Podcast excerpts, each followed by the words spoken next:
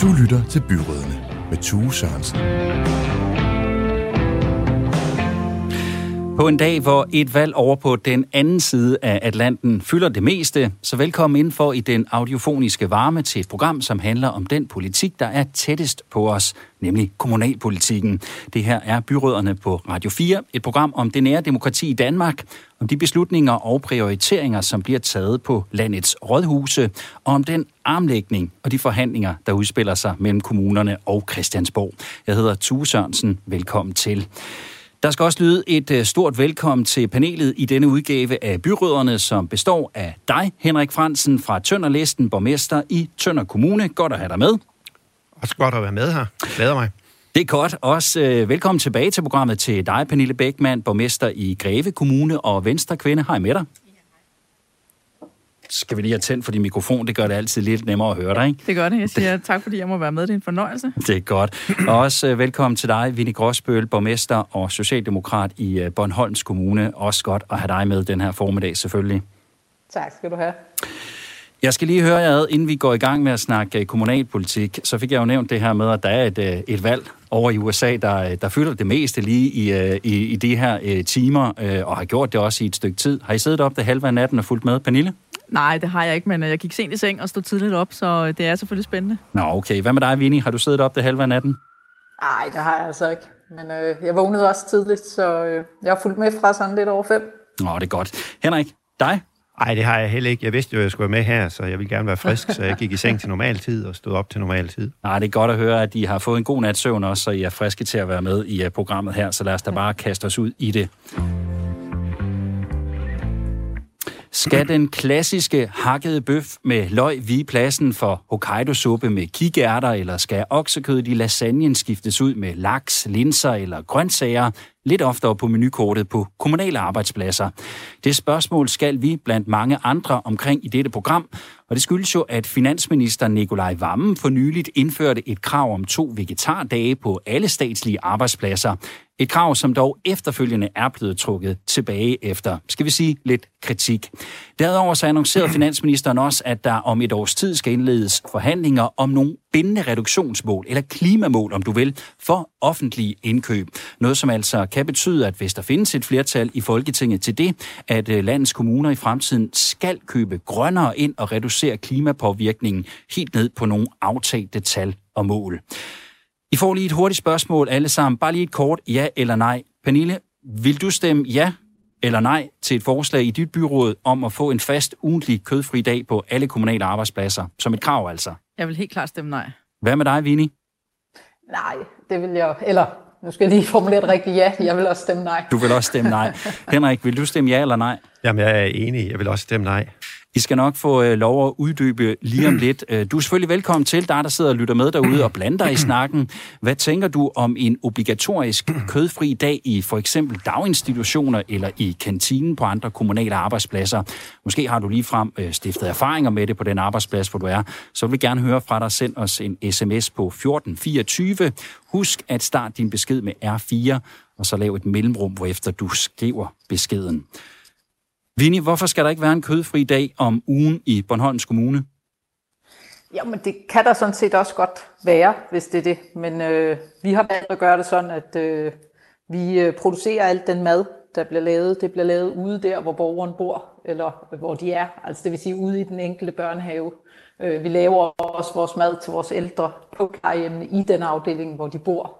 Og det vil sige, at øh, der er sådan en høj grad af selvbestemmelse, også for borgerne, der bor der. Øh, de 10 øh, eller 14 borgere, der, der deler et køkken, de øh, er i høj grad også med til at sammensætte den menu, der skal på bordet. Og det synes jeg sådan set er en rigtig god måde. Og hvis de har lyst til at spise kød, så, så er det okay. Men, men øh, hvis de også synes, at de skal have en grøddag, og det er der rigtig mange steder, der har, jamen så, så, for, så skal de det. Så, så jeg tænker, at øh, det, det fungerer rigtig, rigtig fint, og det er jo borgerne, der betaler for maden, og det er deres mad. Så jeg synes også, de sådan selv skal have lov til at bestemme, hvad der er på tallerkenerne. Henrik, hvorfor skal det ikke være en obligatorisk del af madpolitikken i Tønder Kommune, at øh, man har en vegetardag om ugen? Jamen, jeg er sikker på, ligesom vi er at hvis vi går ud og spørger ud øh, på institutionerne, så kan det sagtens være, at de i egen drift måske gør det. Det skal jeg ikke kunne sige. Øh, jeg tvivler, jeg må sige, jeg tvivler meget. Øh, det er nok ikke der, vi er i Tønder Kommune lige nu. Men jeg er også sikker på, hvis, øh, hvis jeg kom med det her forslag og lagde det op i byrådet, at vi skulle beslutte, at der skulle være en kødfri dag på vores institutioner og i de kommunale madordninger, så vil jeg helt klart få et stort flertal imod mig. Der er vi slet ikke i Tønder Kommune. Pernille, øh, er det også nogle af de samme overvejelser, du øh, gør dig, når jeg stiller det her spørgsmål, eller er der noget til for jer? Nej, det er jo fuldstændig det samme. Lad dem nu selv bestemme. Det har de styr på. Jeg tror nu også, de laver kødfri dage. Jeg tror ikke, de gør det som et mål, men jeg tror, de gør det, fordi det giver mening. Vælger du selv en øh, kødfri ret en gang imellem, når du tager madpakken med, eller går ned i kantinen? Ja, det gør jeg faktisk. Ja. Jeg har det privilegie, jeg har en af mine børn, som er veganer, så vi spiser også kødfrit en gang imellem, men, men vi gør det af lyst og ikke af tvang. Hvad med andre? Vinnie, kødfri dag, er det noget, du kører, eller er det noget, du tænker over at have en gang imellem? Ja, jeg er på fuldstændig det samme hold. Jeg har også en teenage-datter, der, der heller ikke spiser kød, øh, så øh, det gør vi heller ikke hjemme hos os. Øh, jeg tror i det hele taget, at den generation, der kommer efter os, har et lidt andet forhold til det. Men øh, så ja, det gør vi faktisk. Jeg tænker, det er nogenlunde det samme svar, jeg vil få ud af dig, Henrik. Så jeg vil i stedet for spørge dig, hvordan arbejder I så i øh, Tønder Kommune med, at for eksempel maden, men også andre ting, som I laver indkøb, bliver mere klimavenligt? Jamen, der må jeg sige, der er vi øh, ikke særlig langt i Tønder Kommune. Det er ikke noget, der har fyldt ret meget på vores øh, dagsorden. Øhm, jeg hvorfor, tænker bare, hvorfor har det ikke det? Nej, men det har ikke... Øh, altså, vi, vi er jo den kommune, vi er, med de borgere, vi har, med de politikere, vi har, og med, vi er jo en stor landkommune med, med masser af plads, så vi er jo vant til at leve tæt på naturen, kan man sige. Vi har ikke sådan følt det som det store, øh, det store ønske. Men jeg vil gerne sige, at øh, jeg føler mere og mere, at det er noget, der kommer længere og længere op på dagsordenen, også i Tønder Kommune. Vi arbejder faktisk øh, i to arbejdsgrupper lige nu med, hvordan vi kan begynde at tage fat på det her område. Fordi øh, der er et større og større ønske i befolkningen, det er der blandt politikerne, for at komme i gang med det her. Det har lidt at gøre med den... Øh, med den dagsorden, der er i samfundet også. Øh, den tror jeg kommer måske en lille smule senere til Tønderen, den kommer til, til Greve eller, eller Bornholm måske. Men øh, vi er i gang, og vi vil egentlig gerne. Vi skal lige have fundet ud af, hvordan vi løser øh, opgaven. Er I længere fremme, Pernille, øh, i forhold til at arbejde med det her? Og, og hvad er det for nogle områder, hvor, hvor I tænker sådan mere strategisk også at købe lidt grønnere ind? Ja, det tror jeg, vi er, for man kan sige, at øh, Greve ligger jo som forstad til København, hvor det jo fylder rigtig meget med, med klimadagsordenen. Noget af det, som vi gør, det er, når vi laver indkøb, for eksempel, så øh, går vi sammen i nogle større udbud med, med kommunerne i Region Sjælland, som Greve er en del af. Og der sætter vi krav til leverandøren om at, at få en, en, en, en noget genanvendelse og noget, og noget klima på dagsordenen, og det lykkes vi sådan set også med. Hvad med jer, Vinnie, øh, på Bornholm? Hvordan, øh, hvordan arbejder I med det der? Nå, vi har faktisk arbejdet ret øh, systematisk og også ambitiøst med det, for det betyder rigtig meget for os, det her med klimaet og med bæredygtigheden. Og vi har i vores egen kommune sat nogle øh, meget konkrete mål med, at øh, øh minimum 65 procent af de råvarer, vi bruger, de skal være økologisk dyrket, og minimum 40 procent af de råvarer, vi bruger, skal være lokalt dyrket. Øh, og, det, og det er jo sådan den overlæggende øh, målsætninger, og det arbejder vores køkkener øh, ude på institutioner og på plejehjem så øh, under. Øh, så, så, så vi har arbejdet med ret meget med det der med, hvad man kan gøre som altså den motor, den offentlige sektor er, og det store indkøb, vi gør, at, at vi også lægger dem rigtigt. Øh, vi har også haft øh, lidt hjælp til at gøre det, fordi særligt det omkring det lokale øh, indkøb er svært. Øh, der er noget lovgivning, der gør det svært. Så vi har faktisk haft øh, været med til at udvikle sådan nye indkøbsjura øh, sammen med Fødevareministeriets jurister for at prøve at se på, hvordan kan man arbejde med også at, at lave noget lokale indkøb og, og, og bruge lokale fødevarer, fordi det giver god mening, når man bor på en ø, at de, øh, at de grøntsager, vi putter på tallerkenen på plejehjemmet, at de er, er dyrket ham på øh, landmanden, der bor lige ved siden af. Så øh, der er sådan en ø-cirkulær tankgang i det, som vi, som vi også gerne dyrker rigtig meget. Men Vinnie, er det nemmere, fordi altså, der er jo nærmest en helt gastronomisk scene på Bornholm. I har, øh, mm. I har arealerne også til at have noget landbrug og så videre. Er det nemmere at køre en grønnere dagsorden i forhold til indkøb af for eksempel mad til institutioner og så videre, når man har en lokal fødevareproduktion?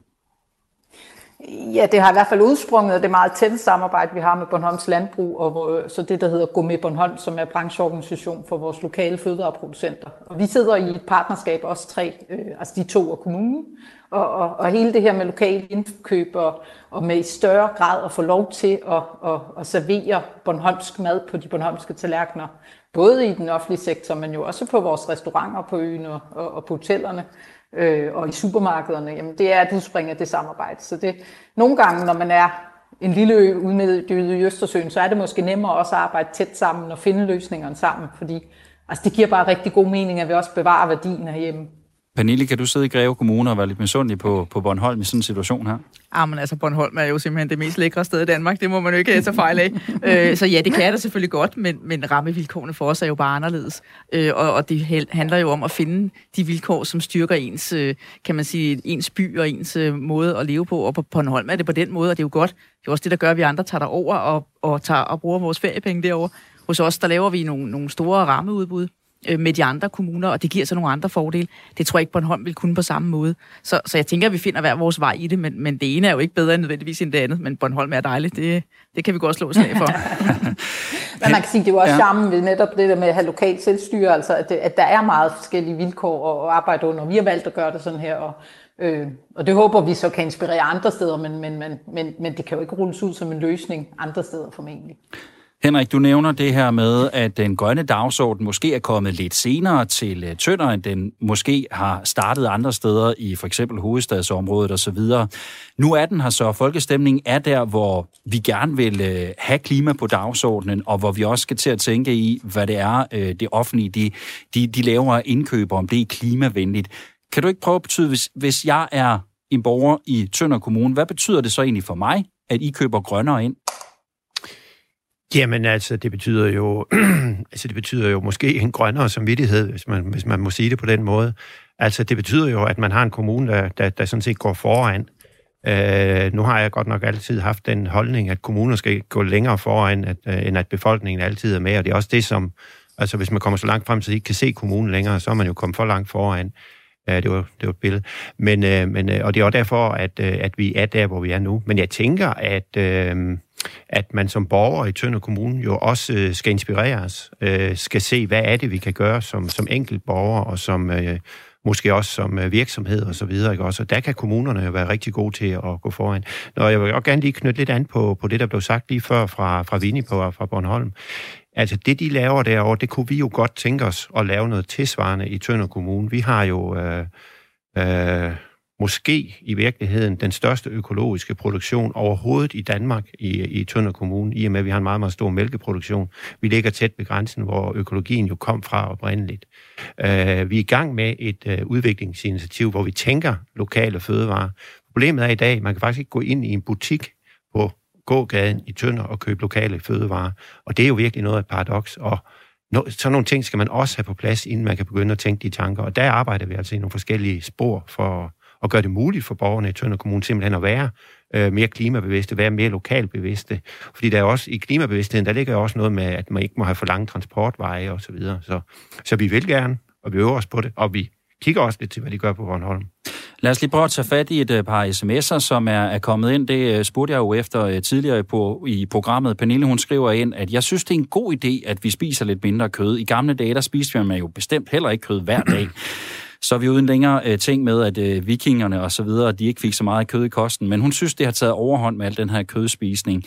Så hun synes altså, det er en god idé, at der faktisk bliver indført et, øh, en, en ugentlig vegetardag, også i det kommunale. Hvad siger I til det? Pernille? Jamen, jeg siger igen øh, nej tak. Altså, jamen, jeg er ikke for, at man kun skal spise kød. Øh, jeg synes bare, at de skal have en faglighed til at bestemme og beslutte, hvad der giver mening på plejehjemmet. Som der blev sagt før, hvad, hvad er det for en madplan, de laver derude? Hvad er det, børnene gør i, i børnehaven og i vores institutioner?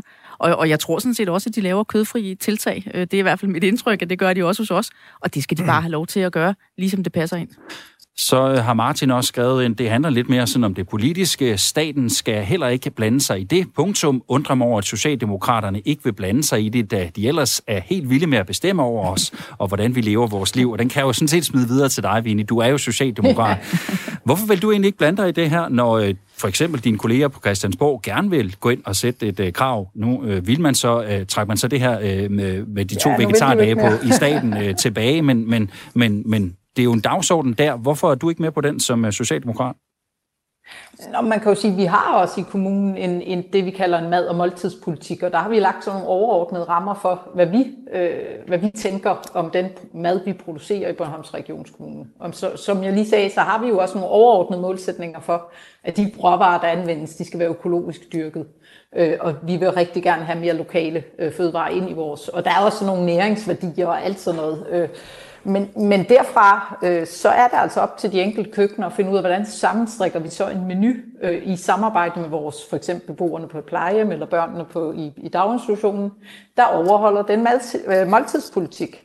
Og, og, og hvordan de gør det, det er op til dem. Men man kan jo sige, i og med, at vi for eksempel jo øh, har en meget høj andel af økologi, jeg tror vores øh, andel er 72 i dag, øh, og vi stadig holder det inden for det samme budget, så ligger der jo også nogle begrænsninger, der gør, at man for eksempel ikke får kød hver dag ude i Bornholms øh, regionskommune.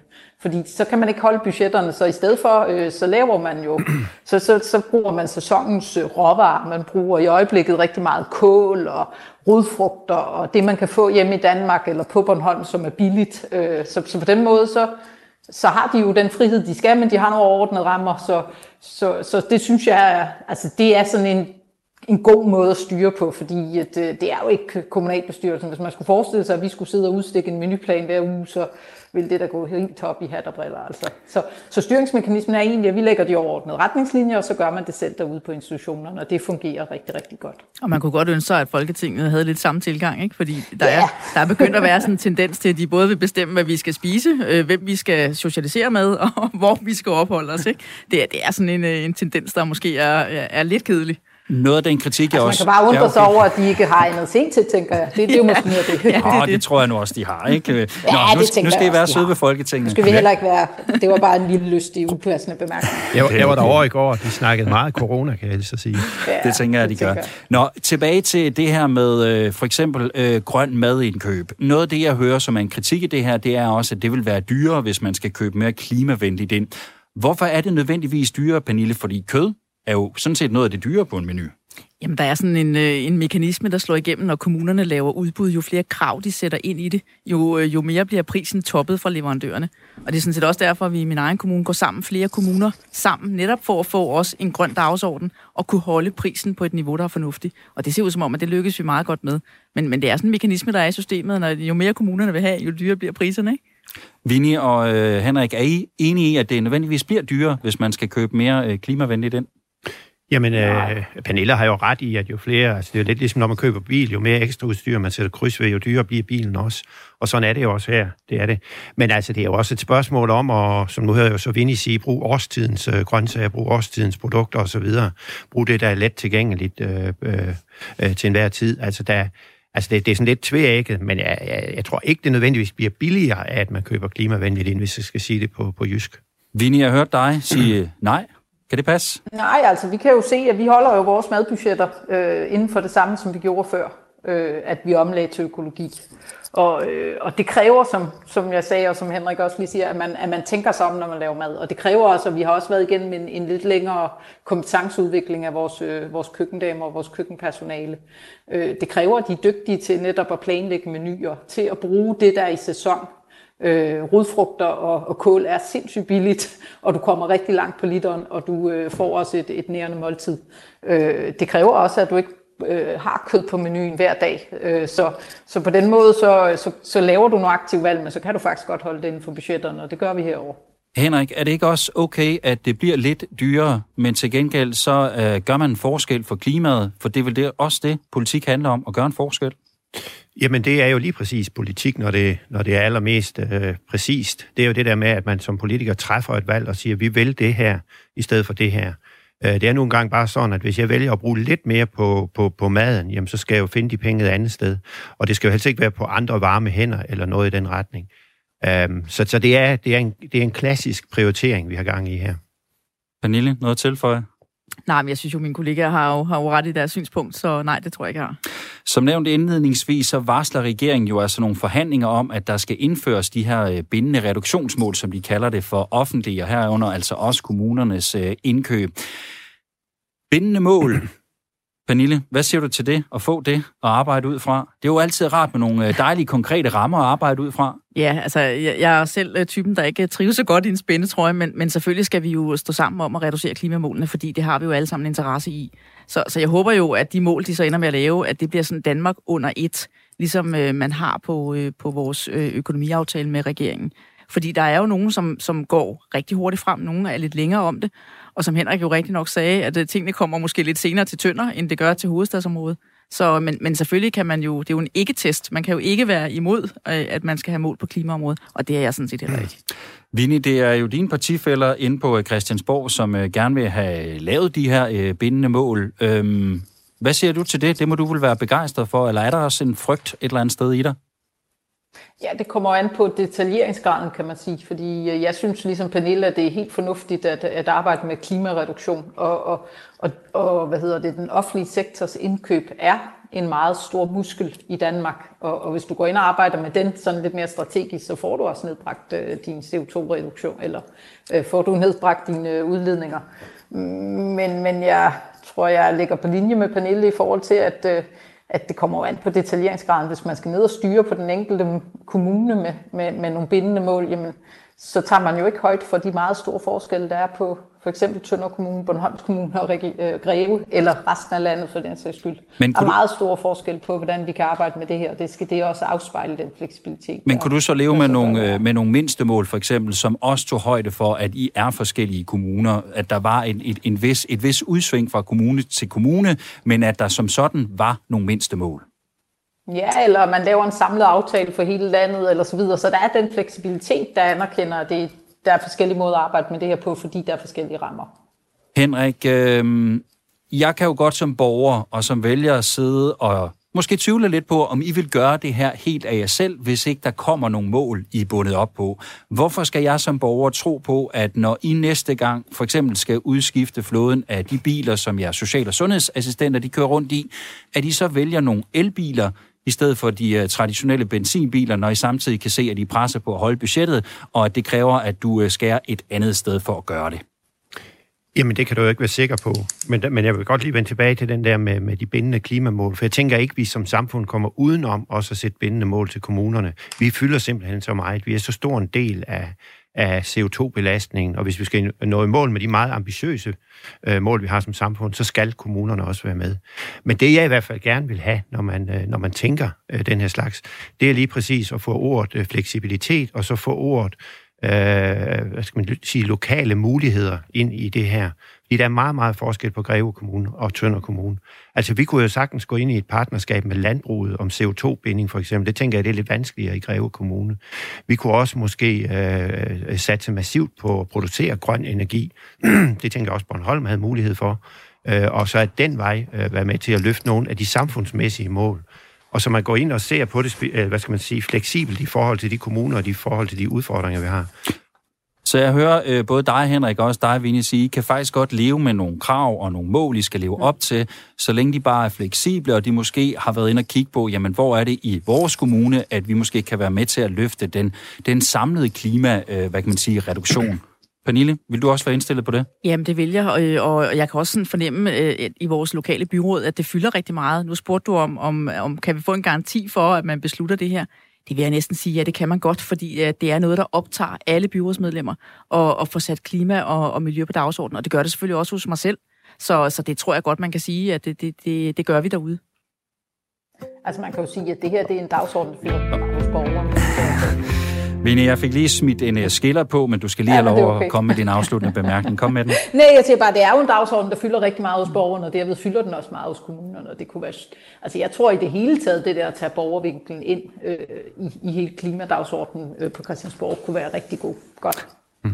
Du lytter til Byråderne på Radio 4, et program om kommunalpolitik. Mit navn er Tue Sørensen, og med i programmet her er et panel bestående af Henrik Fransen, borgmester i Tønder Kommune for Tønderlisten, Pernille Bækman, venstreborgmester i Greve Kommune, og Vinnie Gråsbøl, socialdemokrat og borgmester i Bornholms Kommune. Vi vil med det her program gerne være med til at skabe lidt opmærksomhed om kommunalpolitik, og på den måde måske også være med til at værne lidt om det nære demokrati i Danmark. Og derfor så vil vi i hvert program også prøve at kaste lys på noget, som fortjener et kommunalpolitisk skulderklap, eller Måske kan det være en inspiration på tværs af kommunegrænserne. Og jeg har bedt vores øh, panel om at tage noget med, øh, som falder ind under den kasket i det, vi kalder ugens prik, prik, prik. Og Vinnie, nu fik jeg kottet dig lidt af før, så jeg synes næsten, du skal have lov til at starte. Hvad har du taget med som ugens prik, prik, prik, prik? Jamen, jeg har simpelthen ikke øh, kunne få ristet mig væk fra det amerikanske valg, så i virkeligheden er, er ugens prik, prik, prik øh, jo ugens spænding altså over det. Øh, og også fordi, at det amerikanske valg jo spiller ind på øh, ikke kun Amerika, men også på Danmark, og i særdeleshed jo også på vores kommuner. Altså, øh, vi er på Bornholm øh, dybt afhængige af, hvordan det går med, med, med USA og deres økonomi, fordi vi har rigtig mange eksportvirksomheder, både på fødevareområdet, men også på, på metalindustrien, der er direkte afhængige af dem. Øh, og vi kan jo se i øjeblikket, at det er, står helt stille i USA. Så, øh, så i virkeligheden så øh, er jeg ked af, at jeg ikke brugte lejligheden til at rose kommunerne osv., men bare henlede opmærksomheden på, hvor, hvor dybt forankret man i virkeligheden er øh, i sådan en global verden. Det kan være, at vi øh, vender tilbage til det lidt senere i øh, programmet. Jeg ved ikke, om der sådan, øh, skal uddeles et skulderklap i forhold til den måde, som valget sådan udspiller sig på i den forstand med, at vi Nej. nu har en præsident derovre, som jo et eller andet sted går ud og underminerer demokratiet, og, og ikke øh, synes, at de sidste stemmer skal, skal tælles op. Det tænker jeg ikke er noget, som Ej, man kunne I som kan blive inspireret af det. nå, nå, det kunne man alligevel. Henrik, hvad vil du gerne fortælle om ugens prik, prik, prik? Jamen, øh, jeg vil tillade mig at gå to uger tilbage cirka. Det er så okay. Ja, okay, ja. Øh, 16. i 10. der havde Nationalpark Vadehav, der havde de 10 års jubilæum, altså 10 års fødselsdag. Der har de eksisteret i 10 år. Og i mellemtiden, øh, i løbet af de 10 år, der er hele Vadehavet også blevet udnævnt til øh, UNESCO's verdensarv, altså naturverdensarv. Og øh, de to ting til sammen har gjort, at øh, hele vores område, hele vores kommune, vi har cirka halvdelen af Vadehavet i Tønder Kommune, hele vores kommune er blevet bevidst om, at øh, vi har noget, der er fuldstændig unikt. Og øh, det har givet en stolthed i, øh, i kommunen og blandt kommunens borgere, som ikke var til stede før. Førhen der var det jo bare et sted, hvor vandet kom ind, og så trak det sig tilbage, og så kunne man gå ud med et par gummistøvler og tilbage igen. Det har også gjort, at vores øh, turismeområde har, har, har virkelig tænkt igennem og har tænkt nye produkter, Altså det, at man kan tage en spand og et par gummistøvler, og så kan man gå ud og samle østers, eller plukke østers, som det hedder, og tage hjem og spise dem med lidt champagne til. Uh, man kan komme ud og se på stager. Der er 45.000 gæster hver år, der betaler for at komme ud og se stagerne, og så er det cirka dobbelt så mange, der kommer ud og bare oplever dem, når de laver sort sol og formørker solen. Den uh, fortælling der, som har udviklet sig inden for de, for de sidste 10 år, den tænker jeg godt kan uh, have benævnelsen prik, prik, prik. Jamen, øh, den er hermed gjort, og for en, der er opvokset over ved Vadehavet, så kan jeg jo egentlig også kun bifalde det personligt. Øhm, Vinnie, hvor meget betyder det egentlig, at man som kommune også har øh, sådan nogle steder, som øh, ja, trækker noget opmærksomhed, øh, trækker nogle turister selvfølgelig også. Det går jeg også ud fra er noget, som du er ret glad for. Jamen, det betyder da alt, alt. Og jeg kan jo genkende den, øh, den øh, beskrivelse af Henrik han giver. Øh, man kan tage noget som folkemøde for eksempel på Bornholm, som jo også har 10 års jubilæum øh, og skulle og så lød det som om, vi havde lidt problemer med øh, teknikken for, øh, for Vinnie, som er med på en, øh, på en linje fra Bornholm. Vi prøver lige at se, om vi kan få... For Der kom Bornholms igen. selvtillid og for Bornholms selvforståelse. Det er godt, Pernille. Øh, du skal have lov til at komme. Vinnie, ja, du får lige ud et uh, kort øjeblik. Øhm, ja, men det er okay. Det er, hvad der kan ske. Sådan er det også. Selvom vi er nået langt med den moderne teknik, så spiller den stadigvæk et pus en gang. Men Pernille, du skal lige have lov til her til sidst. Øh, hvad vil du dele med os andre? Jamen, jeg har jo politisk arbejde på sundhedsområdet i alle de mange år, jeg har været i kommunalpolitik. Og, og da, jeg blev, da du spurgte mig, Tue, hvad, hvad vil du gerne pege på? Så, øh, så vil jeg egentlig gerne, øh, kan man sige, pege på den udvikling, som, øh, som vi har lykkes at lave under corona i en hastighed, hvor man kunne blive misundelig og tænke, hvad har jeg brugt så mange år mit liv på øh, i politik, når vi har under en pandemi rykket teknologien, udviklingen, løsningerne, bedre borgerbetjening i, i et tempo, hvor jeg tænker, det er altså pinligt, at vi har siddet så længe og, og forhandlet og diskuteret med regioner, med, med regering om det, og det har vi simpelthen flyttet på en, på en sommer eller på to måneder og vi bliver hele tiden dygtigere. Nu topper smittetallene igen i øjeblikket, og jeg kan bare se, at de løsninger, der bliver fundet, øh, testvogne, man kører ud i byerne, og, øh, og, og det, det er dybt imponerende. Så, øh, så jeg synes jo egentlig, at man skylder en tak til det sundhedsvæsen, som, som lige nu finder på de der løsninger. Måske er det, fordi de ikke spørger os politisk så vanvittigt meget, at det lykkes, det ved jeg ikke. Men, men, men det synes jeg faktisk er dybt, dybt imponerende i, i, i Danmark, at vi kan det. Hvad siger du, Henrik? Sundhedssystemet. Et, et ekstra skulderklap i den tid? De øh, får helt klart et ekstra skulderklap for mig også. Altså den der omstillingsparathed, som man jo har beskyldt det offentlige for ikke at være i besiddelse af, det er i hvert fald blevet modbevist, øh, så det gør noget i den her situation. Så et kæmpe skulderklap herfra. Hermed også givet videre tak for jeres øh, input. Det er altid interessant at høre, hvad I øh, hver især vælger, og øh, også høre hvorfor. Og vi fortsætter lidt i uh, coronaens uh, spor. Nu har du åbnet op for den, Pernille, fordi uh, når du afleverer dit barn over i børnehaven eller vuggestuen, så har du måske lagt mærke til, at der bliver gjort ekstra rent. Eller du har måske et barn i en skole, hvor de ude foran skolen har sat midlertidige håndvaskstationer op.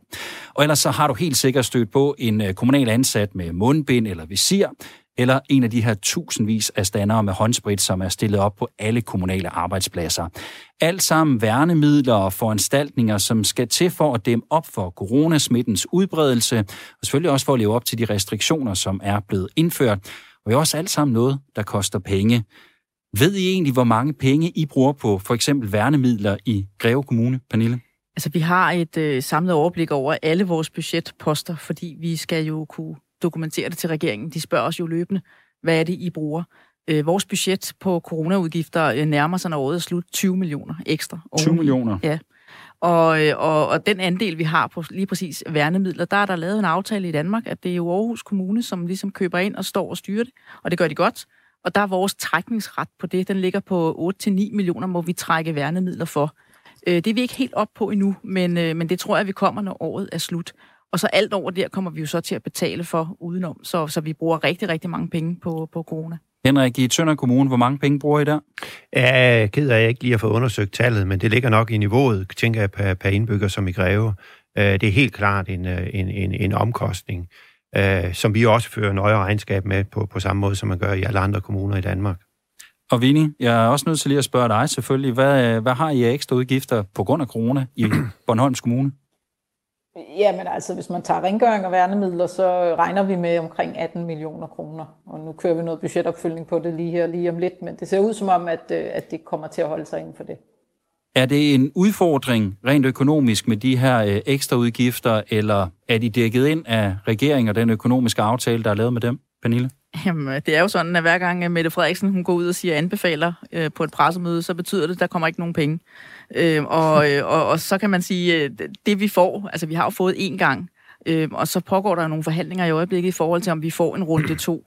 Tror jeg selv på det? Nej, det tror jeg ikke. Altså, øh, jeg tror, de vil prøve at holde os nede i det omfang, de, de kan, og det skal de selvfølgelig også, fordi det, ellers så stikker det jo også af. Men, øh, men nej, jeg tror ikke, vi får øh, dækket det hele. Men det betyder så, at der er nogle penge, der går til corona, som kunne have brugt andre steder? Ja, i den grad. Det er der rigtig, rigtig mange. Der, altså 20 millioner i Greve Kommune er rigtig, rigtig mange penge. Der og, kunne man få meget velfærd. Og hvor er det så, der bliver sparet i stedet for?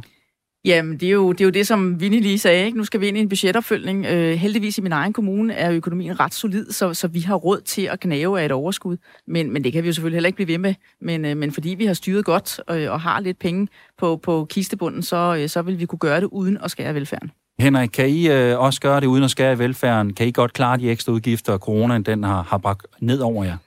Altså, det er jo så øh, igen sådan en klassisk øh, prioritering, man skal foretage sig, for man kan kun bruge pengene én gang. Og øh, jeg er også spændt på, vil jeg gerne sige, og, og se om de der for, forsikringer om, at øh, vi får udgifterne dækket, at de så står mål denne gang. Det gjorde de i første omgang. Før sommerferien, der fik vi et pænt beløb. Øh, men det er jo mange andre ting end værnemidler, vil jeg gerne sige, der, der koster her. Det er selvfølgelig vigtigt med værnemidler, og de, de koster også penge. Men det er jo også personale ressourcer, det er vikardækning. Hver gang man sender en klasse hjem, så sender man også en 4-5 øh, lærere hjem. Øh, og den type af, hvis man lukker en børnehave, det har vi været udsat for i Tønder Kommune også, så er der også nogle omkostninger der. Så, så der er, det er en hel række af omkostninger.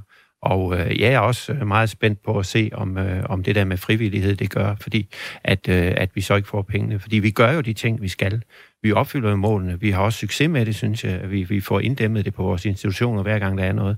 Men øh, regningen, den, øh, den, den skal vi have snakket om senere. Men et er, at I selvfølgelig også øh, skal bruge lidt ekstra penge. Jeg går også ud fra, at der bliver sparet lidt på nogle områder. Der bliver vel ikke helt rejst så meget. Der er måske ikke helt så mange arrangementer, der bliver afholdt, som øh, også gør, at der er øh, lidt penge at bruge derover på, på coronaudgifterne, eller hvad, Henrik?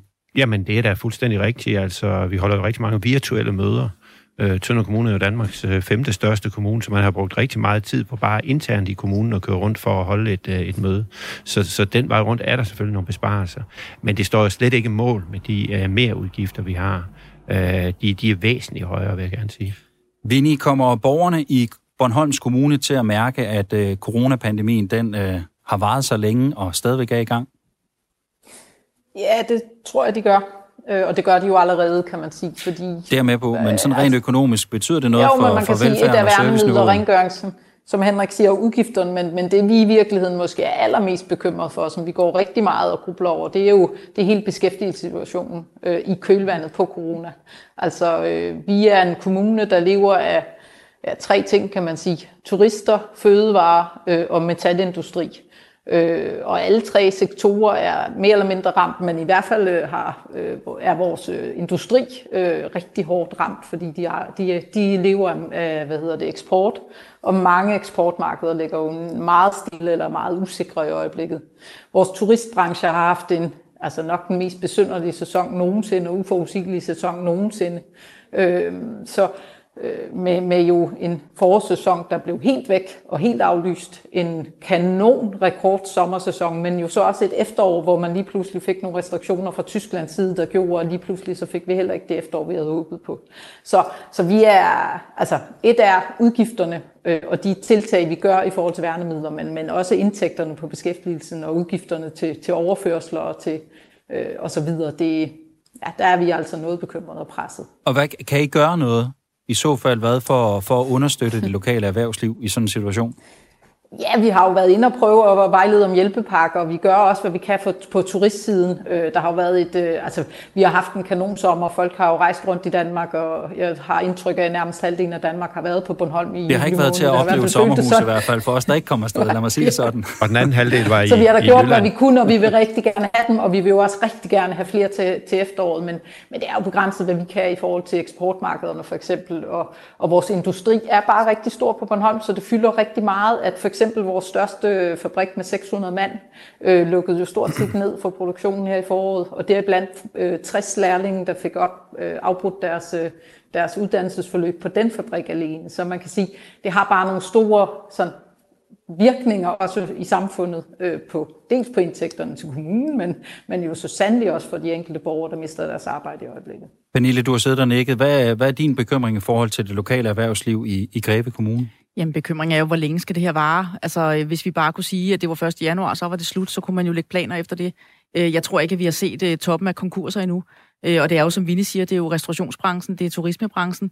De lider voldsomt hårdt, og jeg kunne godt være bekymret for, at, at det ser vi ikke konsekvensen af endnu, og det vil vi gøre frem mod sommerferien, hvis ikke, hvis ikke det her snart får en, en anden drejning. Vores arbejdsløshedsprocent er jo steget, det er jo, den eksploderer jo, 42 procent er blevet, er blevet arbejdsløse. Og kan man hjælpe som kommune? Jamen altså, vi har også udskudt betalinger, og, men, men, men det er jo sådan en snebold, man ruller foran sig. Så, så jeg tror også, at, det, at det, det her kan blive værre, hvis ikke, hvis ikke snart, at, at corona får en, en, en ende, øh, og det kan vi jo ikke vide, om det gør. Tror du, du for alvor kan komme igennem det øh, som borgmester i Greve Kommune, uden at du skal træffe en beslutning om at spare på et eller andet form for velfærd på et eller andet tidspunkt? Det kan jeg ikke give en garanti for. Jeg håber det simpelthen ikke, fordi jeg synes, det ville være en katastrofe. Men, men at kunne give en garanti, hvis det her pågår frem mod sommerferien og, og længere end det, det vil jeg jo heller ikke kunne gøre. Du nævner den her øh, usikkerhed, Pernille, fordi vi ved jo ikke, hvor lang tid den her coronapandemi kommer til at øh, være her. Det kan være, at øh, vi om tre måneder ser lidt mere lys på det, men det kan også være, at vi står her om et år og i virkeligheden kan tage den samme diskussion, måske endda længere tid, hvem ved. I har siddet her i efteråret øh, alle tre og forhandlet budgetter for 2021 øh, hjem øh, for ligesom at prøve at, at holde styr på økonomien, øh, også fremadrettet. Henrik, hvor meget har corona fyldt i Tønder Kommune, da I lagde budget for næste år? Jamen, øh, der må jeg sige, der, der fyldte det ikke ret meget. Hvorfor ikke? Øh, jamen, det gjorde det ikke, fordi vi, vi, vi aner jo i virkeligheden ikke, hvor vi er. Øh, på det tidspunkt, der var vi jo heller ikke i gang med anden bølge, som vi er nu, hvor vi må sige, det er jo virkelig kommet op øh, på, på lystavlen. Øh, vi har sat nogle penge af til, til ekstra rengøring, fordi vi har opdaget, at det der højere rengøringsniveau, som vi jo øh, begyndte på, da corona brød ud, at det er faktisk blevet taget rigtig godt imod ude på institutionerne, ude på plejehjem og så videre. Så der har vi sat 3 millioner af ekstra til rengøring, men vi har ikke lagt en buffer ind øh, til, til, til corona. Det har også øh, selvfølgelig også sin baggrund i, at vi ligesom, jeg kan høre Pernille siger, og jeg tænker også på Bornholm, at vi har en sund økonomi. Altså vi kan, vi kan godt øh, modstå noget. Vi vil selvfølgelig nødigt bruge pengene på noget, vi kunne, hvor vi kunne have brugt dem et andet sted.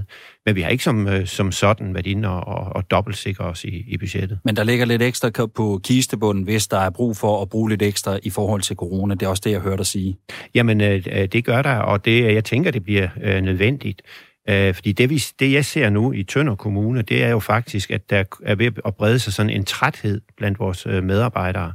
Øh, og det er lige præcis, fordi vi, nu kigger vi jo ind i en tunnel, og der er et lys for enden af tunnelen, men der er bare rigtig, rigtig langt ud til det lys. Og den der, øh, hvad skal man sige, fornemmelse af, at man som øh, øh lærer, hvor der så jævnligt bliver sendt klasser hjem, og så man skal ind og dække hinanden af, som øh, plejehjemsmedarbejdere, øh, øh eller hvad hedder det, socioassistent og så videre, gør skal ind og dække hinanden af. Altså den fornemmelse af, at vi kigger ind i tre-fire måneder nu her, den kan næsten tage modet fra, fra enhver. Øh, og det er i hvert fald noget, jeg er meget bekymret over. Vinnie, når man sådan skal sidde og lægge et budget for et år, og med den usikkerhed, der er i kraft af corona, er det så et øh, forsigtighedsprincip, man arbejder ud fra, eller arbejder man måske lige frem ud fra det modsatte af, at øh, vi skal måske ind og investere, vi skal ind og sørge for at holde gang i hjulene? ja, både og måske. Nej, det ved jeg ikke. Altså man bliver jo nødt til, fordi det her med beskæftigelsessituationen kan jo, altså det rykker jo rigtig, rigtig store millionbeløb. Så på et eller andet tidspunkt i sådan en budgetproces bliver man jo også bare nødt til at sige, okay, nu låser vi tallene, og så siger vi, det er det bedste, vi kan komme frem til at få og så lægger vi vores budget efter det. Og så har vi heldigvis i Bornholms Regionskommune et så godt arbejdsmiljø, eller så godt samarbejdsklima mellem kommunalbestyrelsens partier, at, at vi har jo givet hinanden håndslag på, at det her er en, altså det er jo en foranderlig verden, og, og tingene kan jo se markant anderledes ud om tre måneder som Pernille siger, altså hvem ved, hvor lang tid det her varer, og hvad det er, vi kommer igennem, og så må vi jo kigge på budgettet, hvis det skrider. Men øh, så, så, så det har egentlig været udgangspunktet, og så blev vi i år hjulpet af, at vi har fået en udligningsreform, der for første gang i, i hvert fald i de 11 år, jeg har været borgmester, har, har givet os et udgangspunkt for budgettet for 21, som havde plus på kontoen. Og det har vi aldrig prøvet før i Bornholms Regionskommune. Så på den måde har der også været en lille bitte smule mere luft i, i budgetlægningen til at kunne øh, øh, øh budgettere. Det er jo altid et uh, rart udgangspunkt, må man sige, når man skal lægge ja, et budget. det var i hvert fald sjovt at prøve, vil jeg sige, fordi det har jeg aldrig prøvet før. Pernille, har det været svært at lægge det her budget for 2021 på grund af coronaen, eller har det i virkeligheden ikke fyldt så meget? Nej, altså vi var, på trods af, at vi jo tabte 52 millioner i udligning, som vi så blandt andet også sendte til Bornholm. Øh, tak så, for det. Ja, selv tak. Så, så har vi faktisk lavet det første budget i, i, i hvert fald de 10 år, jeg har været med, hvor vi ikke lavede en eneste besparelse på velfærdsområderne. Så, så budgettet har som sådan ikke været svært, men vi er blevet varslet, at corona kan gøre, at vi må ind og justere. For nu bliver det vinter, øh, og børn og, øh, og vinter og mudder øh, gør også, at der måske skal være noget øget rengøring. Fordi vi jo bruger nogle indgange i vores bygninger. Vi bruger ikke en, nu bruger vi ti øh, for at skille med. Så, så vi er sådan set blevet adviseret om, at det kommer nok. Du nævnte tidligere, øh, Pernille, den her aftale, som, øh, ja, det var vist mig, der startede med at nævne den, men du øh, fik også lige øh, omtalt den, at der jo i, i foråret i slut maj kom en aftale med regeringen om, at øh, de som udgangspunkt ville dække de her ekstra udgifter, øh, kommunerne vil have i forhold til, til corona. Så vi vil altid diskutere, om det så er blevet dækket. Det blev også aftalt på det tidspunkt, at hvis behovet var der, så ville man tage en øh, drøftelse eller en diskussion om, om der skulle yderligere penge på bordet. Det vil ved at være det tidspunkt, hvor I går jeg ud fra at sidde ude i kommunerne og tænker, er det så ikke nu, vi skal til at have den uh, diskussion, eller hvad, Pernille? Jo, altså vi samler jo også data sammen, og så er det jo kommunernes landsforening, som på vores vegne jo prøver at forhandle med regeringen, og det ved jeg, de er i gang med, for vi sender i hvert fald tal ind øh, og regner sammen og gør op, hvordan regnskabet ser ud. Så, så jo, det må være ved at være, at, øh, at de kigger på det. Henrik, har du en forventning om, at der kommer øh, en hjælpende hånd fra regeringens side eller fra Folketingets side i forhold til at, at løfte noget af den her økonomiske coronabyrde? Jamen, jeg har da en forventning om, at der kommer et beløb, Øh, om vi får fuld dækning, det, det, det, det, det må jeg sige, det er nok godt nok lidt skeptisk overfor, om, om det lykkes, men, men jeg tænker, man kan ikke have i tale sat det igennem så lang tid, at der vil komme penge, uden at der kommer et eller andet. Og hvad med dig, Vinnie? Hvad er din forventning? Jamen, jeg forventer i virkeligheden et, et forløb ligesom i foråret, og det er klart, at øh, hvis, hvis øh, det bliver ved med, at altså antallet af smittede stiger, som det gør i disse dage, og, og situationen bliver gradvist mere alvorlig, jamen, så kommer der jo også flere restriktioner, og så skal vi ud i det samme, som vi var sidste gang. Og så tænker jeg, altså, må, må, må det økonomiske efterfølgende vel også være, som det var i foråret. Det blev øh, det sidste ord i øh, den her runde af det, vi skal snakke om her i Byrødderne. Vi har lidt øh, ekstra tid at gøre godt med, så jeg tænker, at vi skal prøve at vende blikket fra øh, det kommunalpolitiske og så lidt ud i den store verden, ud til øh, ja, USA. Der blev jo afholdt præsidentvalg i går. I optagende stund, der venter vi stadigvæk på et øh, resultat. Det virker som om, at det måske godt kan trække ud et par dage, måske endda et øh, par uger. I hvert fald så øh, er det et tæt løb, som det ser ud lige nu. Og øh, Donald Trump, der jo er den siddende præsident, har været ude og sige, at han nu vil forsøge at få højesteret til at øh, stoppe optællingen af stemmerne, så mange af de her brevstemmer, der er øh, blevet øh, sendt ind øh, på grund af ja, corona blandt andet, øh, de ikke kommer til at tælle med i øh, ligningen. Så jeg er sikker på, at der kommer både noget juridisk togtrækkeri og en masse politisk øh, fnider den vej rundt. Og det har jo fyldt meget, det her amerikanske valg, også i de danske medier den seneste tid. Spørgsmålet er så, om det også fylder noget hos øh, byråderne og for en dansk kommune. Vini, du sagde tidligere, at det rent faktisk er et valg, som du har skelet meget til, fordi det har stor betydning for Bornholms Kommune. Kan du ikke prøve at uddybe det? Nå, men altså, det har bare stor betydning, øh, fordi at, at verden er, er jo forbundet, som den er, og at man handler med hinanden. Og øh, vi har her på Bornholm rigtig mange virksomheder, som, øh, som øh, har USA som eksportmarked, øh, og USA's økonomi smitter jo også an på resten af verden. Så, så derfor har det jo i virkeligheden helt konkret betydning øh, i forhold til min nabo, om han har et job i morgen eller ej. Så, så det er noget, vi følger med i. Øh, og vi har, vi har også virksomheder her, der har, der har fabrikker i USA, øh, som øh, så altså det, det fylder meget. Øh, vi kan jo ikke gøre noget, og vi har jo ingen indflydelse på det, og vi kan også kun måbne til, til hvad der foregår lige nu. Øh, men, men, men derfor så har det alligevel en stor indflydelse. Og jeg tænker også i forhold til, øh, altså øh, Bornholm var jo så, vi, om 10 år skal der stå en energiø uden for Bornholm, der skal teste morgendagens teknologi på det grønne område. Det er både sådan noget flydende brændstof, det er havvindmølle i en skalering, vi aldrig har set. Og alle de teknologier er jo også lavet på verdensmarkedet, så, så, så tingene hænger sammen. Og, og hvad er det for en dagsorden, man får i USA? Øh, vælger man en grøn dagsorden? Vælger man at gå ind på den vedvarende energi, eller gør man ikke? Øh, det får der stor afsmitning på Danmark, og også på Bornholm. Henrik, har et øh, udfald af et amerikansk præsidentvalg også betydning for Tønder Kommune?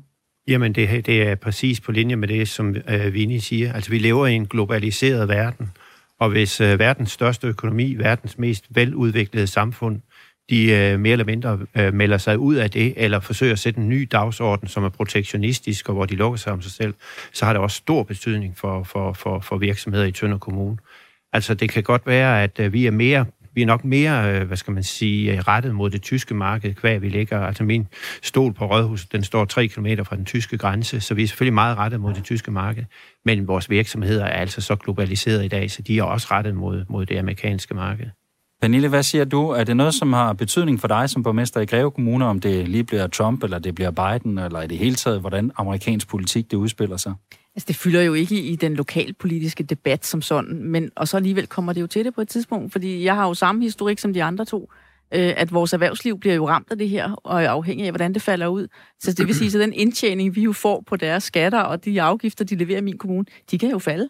Så, så derfor kan det jo sagtens få en betydning, men, men det er ikke noget, vi sådan drøfter politisk, men, men det kan, have store konsekvenser afhængig af, hvordan det valg det falder ud. Jeg kunne egentlig også godt tænke mig lige at spørge jer om, om øh, måden, eller hvad skal vi sige, stilen, som Donald Trump har lagt for dagen, øh, i den måde, han har ageret på som præsident, den måde, han kommunikerer på osv., har det også flyttet nogle hegnspæle, som I kan se eller oplever i øh, byrådene der, hvor I er, Henrik? Jamen, øh, det vil jeg påstå, det har. Altså det, at øh, lederen for verdens største øh, økonomi og det førende land i verden øh, opfører sig på den måde, som han gør, siger de ting, han gør, siger det på den måde, han gør, det tror jeg, det forplanter sig ud i hele verden. Og jeg vil også påstå, at det har forplantet sig ud til, til øh, politikken i, i Tønder Kommune. Øhm, altså, kan Trump... Du, kan jamen, du prøve, hvordan, ja, hvordan det? Prøv at komme med nogle Trump, eksempler. Trump var jo aldrig blevet præsident, eller blev den, han er i dag, hvis ikke han har haft de sociale medier, hvis ikke han har haft Twitter, hvis ikke han har haft Facebook osv. Og, og brugen af dem, og den måde, de bliver brugt på, øh, det kan man sige, at det så det, der har skabt Trump, eller Trump har været god til at bruge det, det ved jeg ikke. Men det er jo et redskab, som også øh, borgere i Tønder Kommune kan bruge, og kan bruge de samme virkemidler i forhold til, til, til politikken i Tønder Kommune. Det, er også, øh, det, det giver en, en vanvittig god mulighed for at sprede budskaber, og sprede fake news, som, øh, som øh, Trump jo også kalder det. Det ser vi i en lille skala i Tønder Kommune også. Det kan vi sige, at det godt er det skidt? Tja, det er sådan set ikke så spændende, fordi det er bare den virkelighed, vi lever i. Vi lever i en virkelighed med sociale medier og med lynhurtig deling af alle mulige typer af historier. Men oplever du lige frem kolleger, når I sidder til et byrådsmøde, som på samme måde, øh, hvad skal vi sige, har den her lidt konfrontatoriske linje, som Trump lægger for dagen, eller måske lige frem står og råber fake news og noget af det, du står og siger? Ah, nu har vi aldrig brugt uh, fake news. Uh, uh, det, er jo, det, det er jo ikke et sønderjysk udtryk, så vi siger nok noget andet, hvis det er så. Men vi, vi oplever helt klart, uh, at der er en meget, meget... Uh, altså, der er en ændring fra sidste byrådsperiode til den her byrådsperiode i forhold til det der med at op, opføre sig konfrontatorisk, øh, og i virkeligheden også lidt anarkistisk i forhold til de øh, leveregler, eller hvad vi nu skal kalde dem, den væremåde, vi har haft i forhold til hinanden som politikere. Altså, der er virkelig blevet brudt mange grænser i den her byrådsperiode.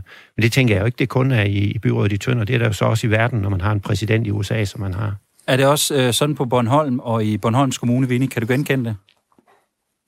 Øh, nej, heldigvis har vi et godt samarbejdsklima, øh, så jeg synes ikke, det er rykket så meget ind i byrådssalen, men, men, jeg, men jeg kan sagtens genkende den, altså, det, den beskrivelse, der er at man forventer af sine politikere i dag, og, og de grænser, der også er blevet nedbrudt for, hvad man kan sige, og hvad man kan bygge sine fakta på.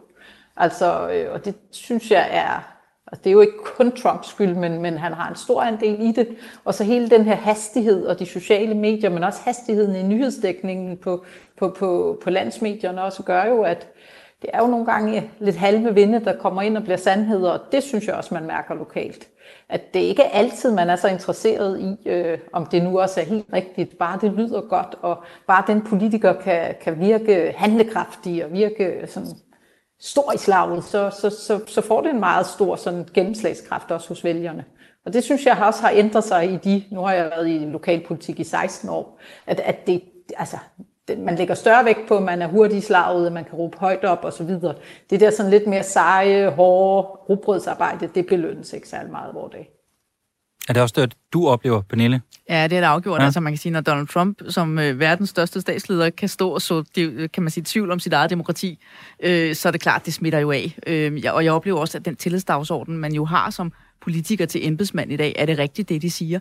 At det, den, er, den er også truet. Altså man, man stoler simpelthen ikke på det. Og, og om det er Trumps skyld med fake news, det skal jeg ikke kunne sige. Men... Altså du oplever, at der simpelthen er vælgere, som øh, stiller, øh, tyv, altså, stiller sig 20 år for det, du siger? Eller ja, hvad? og embedsfolk, der bliver hængt ud, ja. at, øh, at de har ikke forstand på deres arbejde, og, og man stoler ikke på juristpapirer. Og, altså, og man kan sige, at vi er jo som lægefolk nødt til at læne os op af, at det, vi får at vide. Og, og der oplever jeg også, som Vinnie siger, at, øh, at det, det er ikke godt nok mere. Altså man, man synes noget andet, det lyder godt, og så bliver det sandheden. Og det vil jeg gerne øh, underbygge. Øh, det, det, det oplever vi også i Tønder Kommune, det der med, at man ikke stoler på øh, forvaltningen længere. At øh, der er politikere, som direkte øh, forsøger at og, og hvad skal man sige, at i talesæt, at forvaltningen ikke er objektiv længere, ikke øh, øh, gør det arbejde, som de er sat i verden til. Og det er, også, altså, det er også helt nyt, at man kan finde på det, i hvert fald i Tønder Kommune. Det tænker jeg også, det er generelt. Øh, altså, vi har jo et embedsværk i, i, i Danmark generelt, også ude i kommunerne, som jo er verdensmestre i at være objektive. Men det bliver altså også et uh, kæmpestort spørgsmålstegn ved i dag. Og det er noget, som uh, gør, at man også bruger lidt ekstra tid på at, at skal arbejde på nogle ting, som ellers kunne være brugt ja, på at, at udføre politik? Lidt. ja, man bruger meget tid på ja, det. Altså, øh, når man har et byrådsmedlem, der siger, at uh, vores jurister siger, at inden for loven, så er der sådan her, et byrådsmedlem, der siger, så må I finde på noget. Jamen, vi kan jo ikke finde på noget, når loven den siger, at det er sådan her, det skal være. Jo, jo, så må I, så må I finde på noget andet. Øh, så det bruger vi rigtig meget tid på, at når man ikke stoler på embedsfolk, så, øh, så skal sagerne jo belyses og genberegnes og kigges efter en gang til. Øh, og det er, der går mange ressourcer. Det er vel rent udsagt, øh, som man siger, der hvor jeg kommer fra, træls. Er det ikke det, Vinnie? Jo, det er faktisk meget træls, for man kan sige, at øh, altså, grundlaget for at kunne træffe beslutninger også lokalt, er jo, at man har et embedsværk, som, som lægger sager op, som vi så kan træffe beslutninger ud fra. Og der oplever jeg også, at der i større og stigende grad, både fra borgere, men også fra politikere, bliver stillet flere og flere spørgsmål, og alt skal genbelyses, og der skal en second opinion på alt, og så skal vi have nogen udefra til at kigge på det. Og så kommer vi i virkeligheden slet ikke nogen vegne. Så, så, så det, er, det er faktisk en, en det, det er faktisk et godt udtryk træls, fordi der er jo, vi kommer ingen vegne, der er ingen, der vinder noget af det. Øh, samfundet udvikler sig ikke, og, og vi går alle sammen lidt død i det, tror jeg. Øh, og, og, og man kan sige, at den eneste, der vinder af det, det er den, der står og råber over hjørnet og siger, at de andre ikke har ret. Øh, men, men, men hvem rykker så ved samfundet? Så den der grundlæggende tillid til, som, som Henrik beskriver det, til vores embedsværk, som er sindssygt dygtige, og det er de også ude i kommunerne, den er væk, og det tager altså en hel del af beslutningskraften og udviklingsdagsordenen ud af, i hvert fald i min kommune, kan jeg Lige her til sidst, Pernille, Biden eller Trump? Jamen, klart øh, Biden. Jeg synes jo, at Trump er en katastrofe for, for verden. Hvad siger du, Henrik? Øh, klart Biden. Øh, Trump han er en klaphat i min verden. Okay, så fik vi også den. Vinnie? Biden eller Trump? Jamen, jeg, jeg har slet ikke mødt nogen, der stemmer på Trump endnu, så jeg siger også Biden. Vi må se, hvor øh, det hele det øh, ender henne. Det øh, er der selvfølgelig en masse god grund til at se og imødese med spænding, og også af nogle af de årsager, som jeg har fortalt om her. Det var alt for denne omgang af programmet Byrødderne her. Tak til jer i panelet. Pernille Bækman, Venstreborgmester i Greve Kommune. Tak skal du have. Selv tak. Tak for at komme. Ja, selvfølgelig. Også tak til dig, Henrik Fransen, som er borgmester i Tønder Kommune for Tønderlisten. Jamen, selv tak. Og sidst, men ikke mindst, også et uh, stort tak til dig, Vinnie Gråsbøl, Socialdemokrat og borgmester i Bornholms Kommune. Ja, tak skal I have. God dag. Jo tak, og i lige måde. Du kan genhøre programmet eller andre af vores udsendelser, både på Radio 4's hjemmeside, men selvfølgelig også som øh, podcast.